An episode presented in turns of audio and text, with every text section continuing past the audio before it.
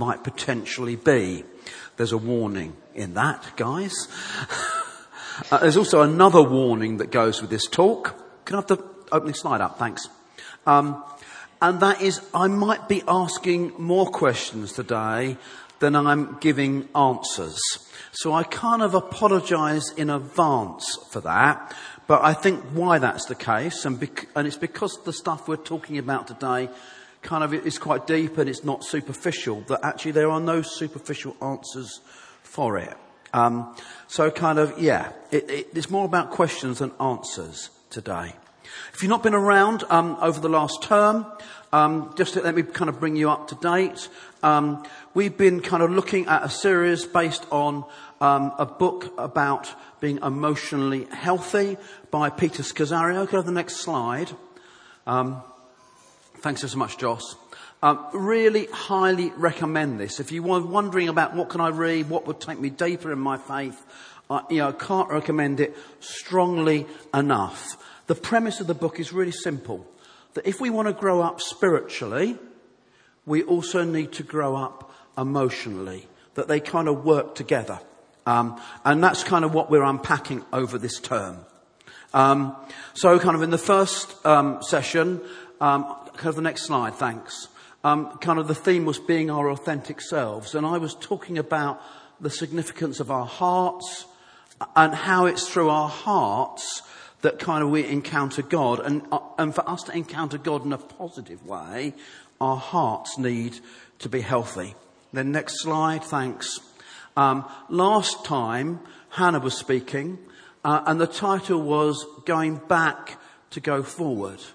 Uh, and she was kind of reflecting on the events that take place in our lives in the past impact us now, how we need to be healed of them, how they shape us and how they form us, and how we can move on um, from them in our lives.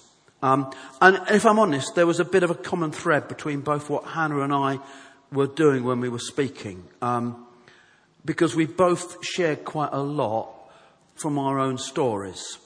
Um, and I really appreciate Hannah's honesty and bravery in what she shared last time.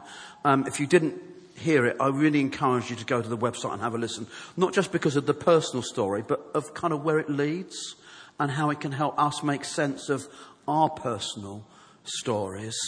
Um, and um, kind of, we didn't kind of go into this thinking this is a series where we've got to bare our souls.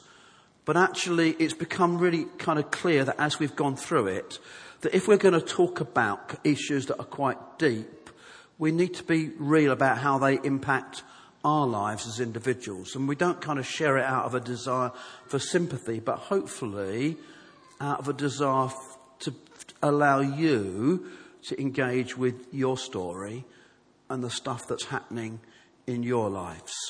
Um, and so I just really encourage you to be honest with yourself as we talk about these things um, and to face your own questions and your own doubts, uh, even at times when, when we touch on is quite painful. Could be on the next slide.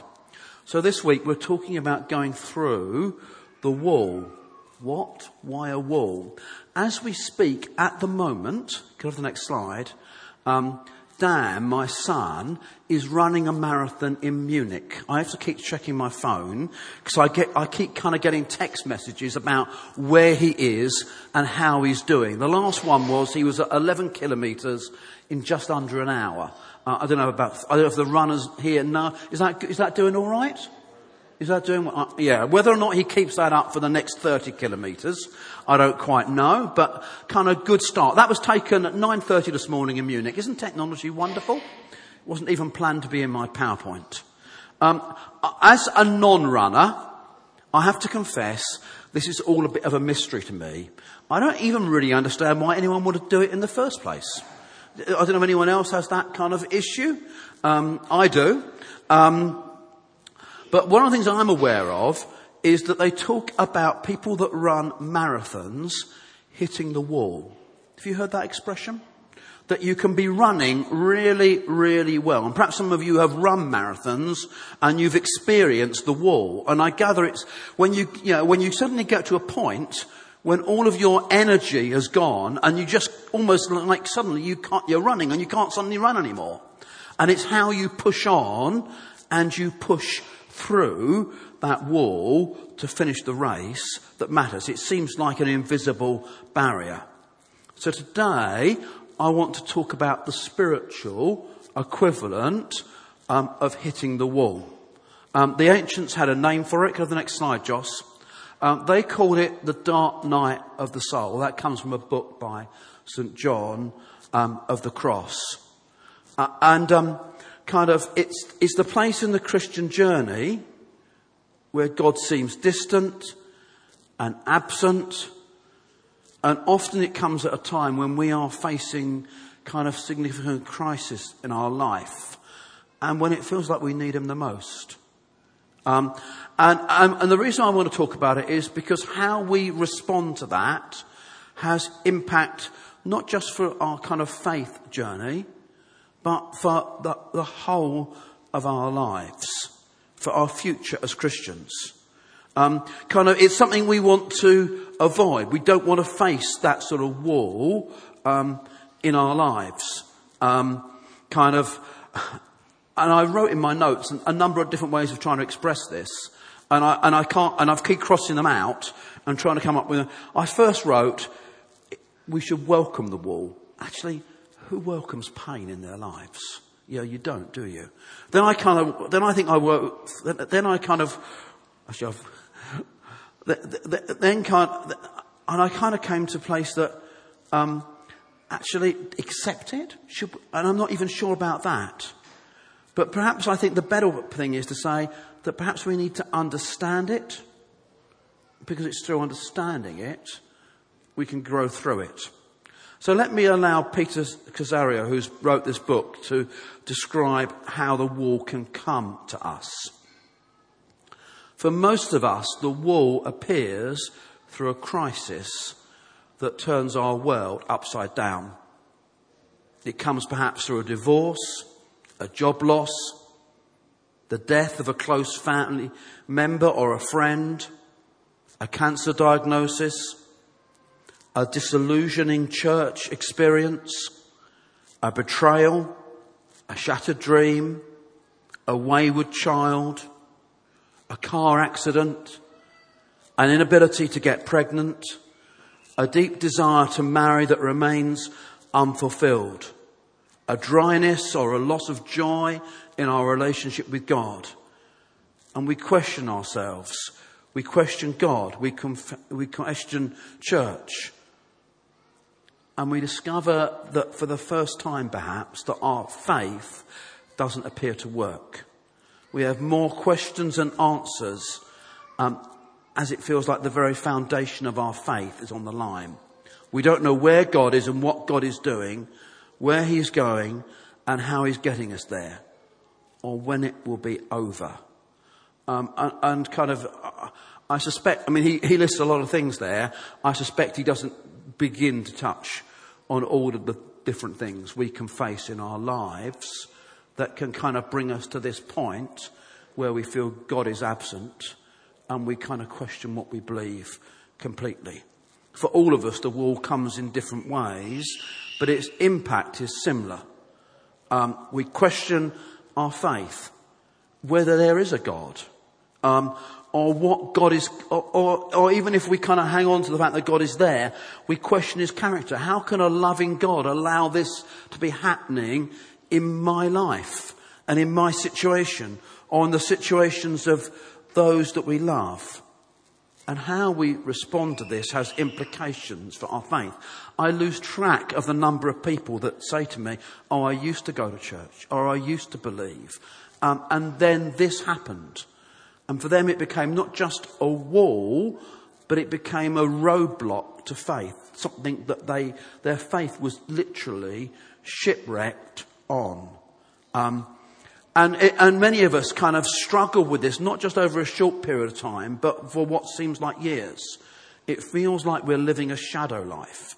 The joy is stolen because of what's happening um, in our lives.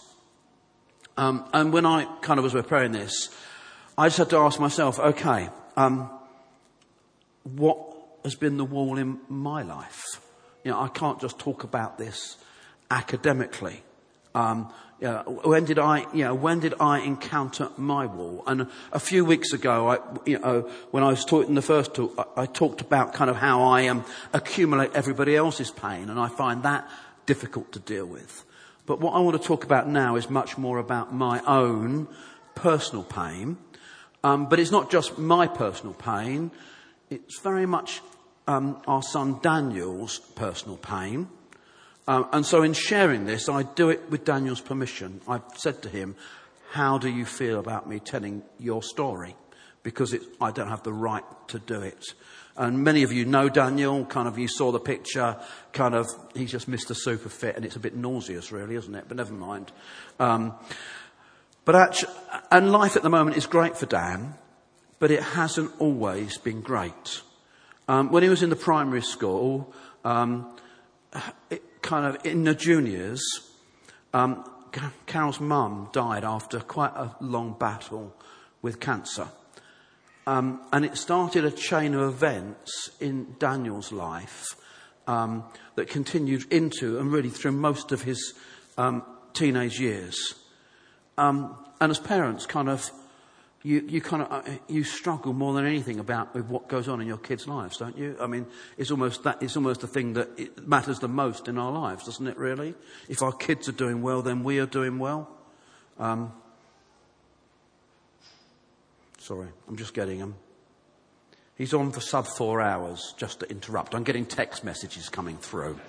Anyone know Jason Atmatsides? Jason's out cheering him on um, and texting me. Sorry, complete interruption. That's because I'm distracted by my son even now. Um, we, we knew he wasn't happy. Uh, we knew he was struggling uh, in lots of ways. Um, but things started to come to a head when he started to, talking, started to talk about wanting to die, about not wanting to be here. Um, and I suspect many of us as parents have kind of encountered kids in that sort of pain. Um, and then it kind of escalated from talking about wanting to die to writing about and drawing pictures of literally how he would take his own life. And this is a child in, in junior school. Um, and um, kind of we, you know, we did what every parent does. We panicked and we were at the doctors. And, and I don't know quite how, because I know it's not people's experience today. Um, I have a daughter that's just started working CAMHS in Oxfordshire, um, and getting appointments there are a nightmare, and I know that's the same in Tunbridge Wells. Somehow we walked into the doctor's one day, and we were in CAMHS in Tunbridge Wells the next day, um, and we were into a year of family therapy um, almost immediately. Um, and I guess it tells you how seriously they took what Daniel was saying for that to happen. I think it also coincided with a new staff member starting and not having a caseload, and somehow we managed to jump the queue for that, for that reason, I suspect.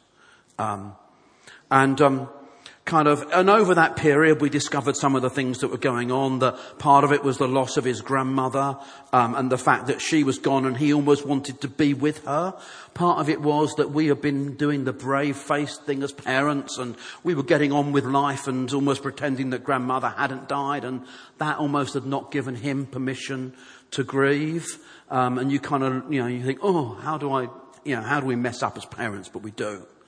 Um, and kind of there were, there were some answers. Um, but, despite a year of family therapy, um, we still lived with a very unhappy teenager um, for most of Daniel's teenage years. Um, he seemed to live in a black place where his self-esteem was non-existent. Um, if you knew him around church, you may not have seen it. You might have seen what was a fairly truculent teenager, because boy, Daniel never wanted to be in church. From I, think, I can't remember at that stage when he ever did want to be in church. Can you? And when he played guitar, that was fine. But the conversation that went on for years was, when, uh, when can I not come to church, Mum and Dad? It's very difficult when you're the vicar. You know, oh, I won't go today because Daniel wasn't going to go. Doesn't, that, that sort of stuff doesn't really work, does it? Um, and, and so things started to break around his GCSEs. He started to become more well as a human being, but he still wanted nothing of God in his life. Um, it, it kind of things finally really broke At the end of his first term of university, when suddenly he turned around and said to us, I think I want to go back to church. Um, and kind of, we went through, I think, probably a decade of feeling utterly, utterly powerless. powerless.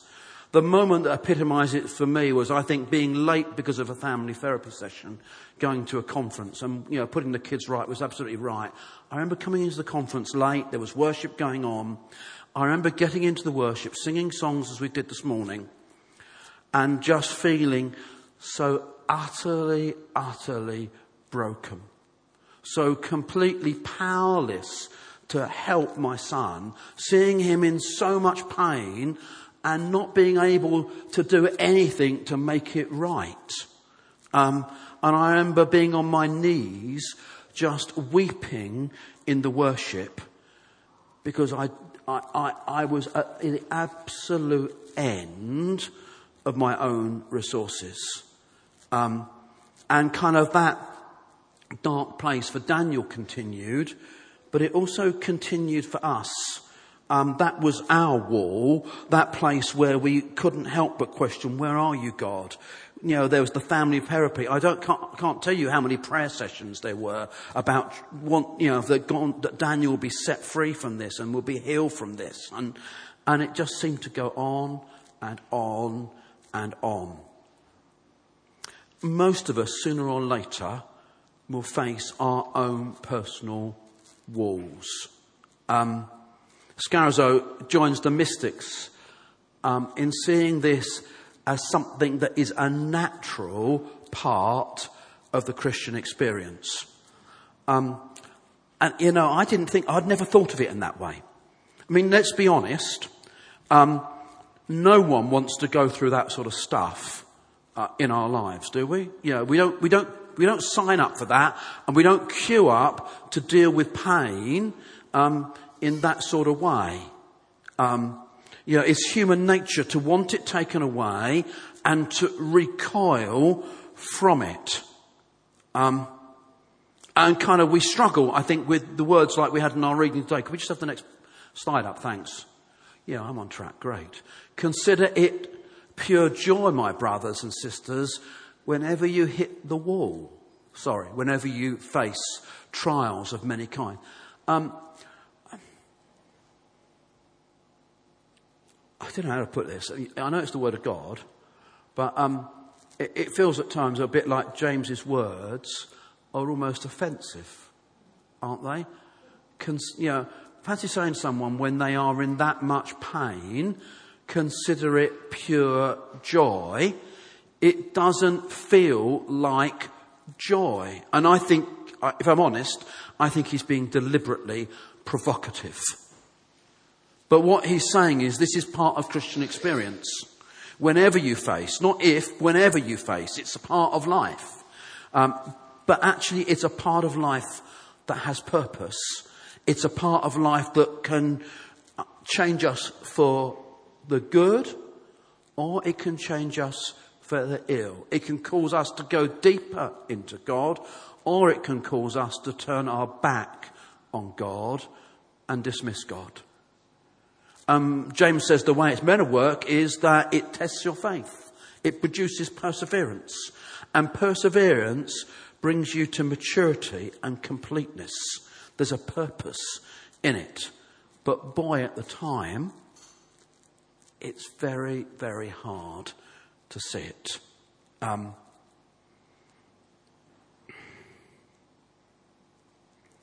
and um, I think there's, can I the next slide? This is, this is a Chris comment. This isn't in the book at all. I think there's a huge paradox here. Um,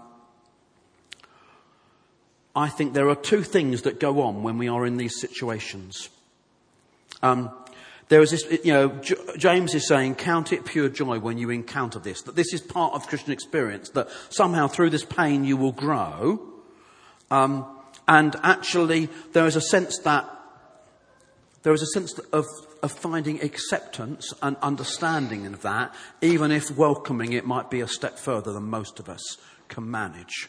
Um, and, and, but that doesn't mean that we don't fight for those that we love. We don't fight for our children. You know, accepting that God somehow is working through this is a different thing from not fighting for our child when they're in that dark place or fighting against that cancer um, kind of diagnosis and doing everything we possibly can to be well and to kind of overcome it. So there is a paradox in this where we fight the thing, but we somehow enter into what God is doing through it. Does that make any sense to anybody? As I said, I'm not totally sure I'm going to make sense today or give you answers. It may be more about giving you questions. Um, we need to understand the wall, but we need to fight for those we love. So, how does the dark night of the soul fit into our experience as Christians? I used to think that it was, that was, I used to think that that was something for mystics. I mean, St. John of the Cross was a mystic. Kind of, I thought that was something, you know, experience of people that wanted to go off and live in man- monasteries and kind of do that sort of stuff. But actually the mystics seem to say, actually no, this is part of the pattern of the faith journey that we're all on. Um, and, I, and, I, know this isn't terribly readable. It's um, a photograph using my phone out of the book. But it kind of shows kind of a cycle, which is a bit like a faith journey. It begins at the top when we become Christians. Uh, and, you know, for many of us, kind of it's a time of great joy, of discovery, of excitement. Kind of we, we, we, we kind of, it's like we see the world afresh when we kind of discover God's presence in our lives and the fact that He loves us and what He's done for us and kind of, you know, our, our lives are often never, have never often been more alive. And kind of out of that, it leads us naturally into the next stage. We want to know more about God, so we can't, you know, we, we can't stop reading the Bible. It feels like God's gone through the Bible with his highlighter, and everything we read in it sort of seems to speak to us, and we dig deeper and deeper into that. And as we discover more about that, we then want to serve him. A little bit like Dello was saying, I'm just aware I've not had a chance to talk to anyone about, you know, I don't think I'm serving God or doing enough at the moment, and kind of the next thing, you know, that next thing that kind of grows out of that is, you know, how do I now share him with others? You know, how do I play my part in his kingdom? And, and kind of that's part of this kind of cycle of growth, of, of coming to know God, of digging deeper, of starting to grow up in faith that we start to, to serve to. Um, kind of where are you on that journey? You know? And then there's this thing called the wall. You know, in the middle of it all, we've discovered this new faith. Something comes along that seems to shipwreck our faith. Um, and kind of, um, and we think there's something wrong with us, um, or with our faith, or more likely with God. How can He have let us down when I put my trust um, in Him in that sort of way? Um, and actually, the the wall has a purpose. It's meant to push us inwards to encounter God, and we'll be talking more about the significance of that in the weeks that come. Um, so the Christian life that James is talking about, we become Christians, we live a different life, we're hungry for more, we grow in faith, we face difficulties, and then things start to go wrong. And we question God and how he can allow it to happen or where he's gone. And so how do we react to the wall in our lives? Can I have the next slide, Josh? Thanks. We can question God, His existence. I've already alluded to that. We can question His character we are left with those big questions. Where is God? Um, why does he allow this? Um, we can be, we can adopt an almost unrealistic and kind of false triumphalism. I remember years ago talking to someone and saying, we need to praise God in church more. We need to kind of live in, you know, uh, you know, we need to, you know, we need to, we need to almost ignore what's going on in our lives and live in this kind of spiritual other world. And actually, I think that's a spiritual escapism. I don't know that that's realistic. Um, more commonly, we can become cynical. You know, kind of, we can be consumed by bitterness. We're hurting and it starts to feed within us. Uh, and it kind of produces a crop of bitterness inside us. Um, we can become resentful of others. Um, who kind of seem to be having a great Christian life, thank you very much. You know, why is my Christian life crap? Um, and theirs is looking amazing, you know, and God's doing all this stuff in their life and every person they pray for gets healed and, you know, my, you know, it's not like that in my life. Um, we can lose ourselves in escapism. I was talking to someone during the week who's having such a tough time at work. All they can do when they get home is turn on the TV to lose themselves in something that deadens the pain. And actually, none of these things help. Um, all of these things can shipwreck our faith. We can respond like that, or we can journey through the wall. How do we go through the wall? And this is where I don't think there's any easier answer. If you say to me, how did we get through the wall we faced with Daniel? If I'm honest, the only answer I can give you is we hung on for dear life. We hung on. We hung on. Um, we prayed many times. We got together with Helen, we cut this off and we cut that off. We did the therapy, we did everything you could possibly imagine. And yet it was a decade. Um, and uh, that's not to say that he was, that it was a decade, yeah, there weren't good things in that decade, but there was a lot of pain in that decade. Somehow we hung on, um, and even at times, even though kind of, you know, you, it's very difficult when you're the vicar and you're struggling with your faith, isn't it? You've still got to stand up here and tell people everything's great on Sunday morning. Um, you know, th- there, there were those battles too, because actually, you know, I'm not any different to any of you. It makes me ask exactly the same questions about where God is as it makes you ask those questions when you are facing those difficulties or your loved ones are facing those difficulties.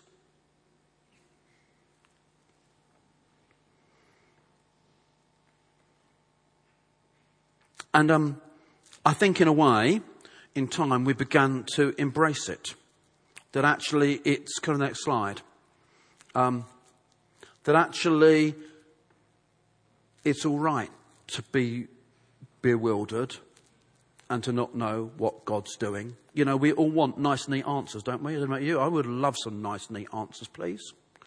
But actually, we, we love black. One, one of the things that, you think of that cycle of faith, one of the things that characterizes that cycle of faith is black and white, isn't it? When you first become a Christian, everything is kind of, it's for God or it's against God. It's very black and white. You know, and we love black and white in our lives. Um, um, we're hurt. And it's all right to be hurt. We're angry. That's a difficult one because often we don't feel we should be angry with God, but actually sometimes we have, you know, it, you know, we are, and it's okay. You kind of, you, you kind of see that in the Psalms. Ultimately, there is this sense of mystery. There's a sense of mystery about what is going on, and there is also a sense of mystery about the character and the nature of God. And actually, that's a good thing and not a bad thing. We're sad, we feel forsaken we're not the first people to feel forsaken. Jesus cried, My God, my God, why have you forsaken me? And part of this is entering into the same way of the cross that Jesus walked in. The journey he took for us was a journey that was characterized by suffering and pain. And actually, that's the journey he invites us to walk on. Uh, I was fascinated that um, I kind of when I got when I was going through this, my prayer life probably it was bizarre. I was teaching about prayer for New Wine a lot around the country. We were running prayer things for New Wine, and um, and I was struggling to pray. Uh, and the only prayer at times I had was the Jesus prayer. Lord Jesus Christ, have mercy on me, a sinner. There, was, there weren't any other words. Lord Jesus, have mercy, have mercy, have mercy. There was just nothing left beyond that. Um, and I don't think it's an accident that the wall is followed by the journey inward. It drives us into a deeper experience of God. And we'll be thinking about that more in the weeks that come. Um, and I am coming into land, you'll be pleased. It is the last slide that's about to go up. What's on the other side? You might not want to go through. I might be, you might want to say, actually, sorry, Chris, I think I'm just going to give up now. um, does this sound good or bad? I don't know. A greater level of brokenness. Kind of an acknowledgement that we haven't got all the answers.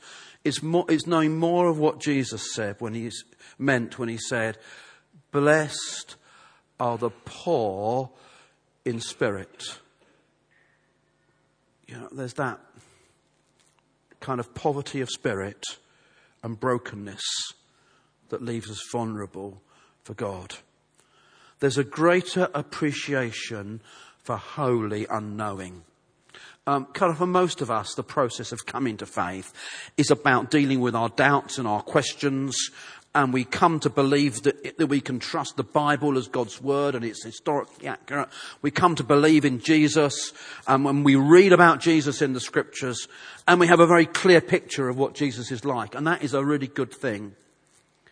But actually, God is not boxable even in an incarnation where he takes our human form. There is more of God than we can understand. And it takes us to a place of unknowing a reason, a realization that God is more. It takes her to a deeper ability to wait for God. I have to say 10 years was too long. It really was, wasn't it? It would have been really nice if it had been a lot shorter. And, and thankfully it is. But there is something about waiting and an ability to wait. Abraham was 75 years old when he was told he was going to have a child. That is pretty ancient. He had to wait another 25 years for the child to be born. Moses felt called to save God's people when he was in Egypt and he murders an Egyptian and he has to wait another 40 years for God to bring that about. David is anointed king by Samuel and he goes out and he kills Goliath and then he lives in the wilderness for year after year after year before he comes. Um, there's an ability to wait. And we kind of read about these stories in scripture and I think sometimes we want to take the, the, the, great templates, you know, let's read Acts and let's kind of go and do all the Holy Spirit stuff. And that's absolutely right. But sometimes we also have to look at the other templates in Scripture of lives that are laid down before God, that wait on God, uh, and expect uh, and, uh, uh and journey with God through the tough times as well as the easy ones. Um, a greater freedom you see, this thing about going through the wall is it strips everything else away. All the other stuff that kind of matters in life actually becomes pretty superficial, you know. Kind of when your kids are hurting, who cares whether you get a pay rise or not? It's utterly meaningless. Who cares whether you've got a bigger or a better car or not, or, you know, or whatever it might be that kind of the world says we kind of need to have.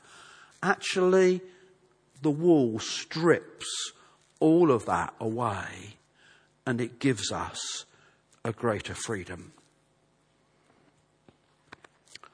Could the band come back? Um, I began by saying, and you've now realised it's true, and it wasn't just kind of a fib, um, that this is more about questions than answers. Um, I think I've probably done a fairly okay job of describing the wall. Basically, it's crap, isn't it? I mean, that's what it comes down to. It hurts, and we hate it, and we want God to take it away, and um, and God doesn't. And yet somehow, God is in it, and God works in it for our best. And at um, and we can't see that the, when we're in the middle of it. We can't see that at all. All we see is the pain and the hurt. Um, and as I said, I wish I had a lovely kind of, um, you know, here's three points on what you need to do to step out of the wall or through the wall. Um, I still don't know how we stepped through it. We just hung on to God. And I, and I suspect there are some of us today that are in that place of just hanging on to God. And I don't want to say, and I'm not saying to you, stop, don't fight for your kids, or don't fight against that cancer diagnosis, or don't fight to find a new job because the job's been pulled, that you had's been pulled out under you. I don't want to say stop fighting, but what I want to do say is come into that place of peace and acceptance with God in this. You may not understand it, but just come to Him and ask Him to lead you through it doesn't mean to say that there won't be more pain tomorrow. There almost certainly will be. And I just think I would just like to leave some time now. I just wonder whether you could just busk a bit. Just give us some space. Because I think there's some of us here today that are in the middle of that storm, that wall, and it hurts.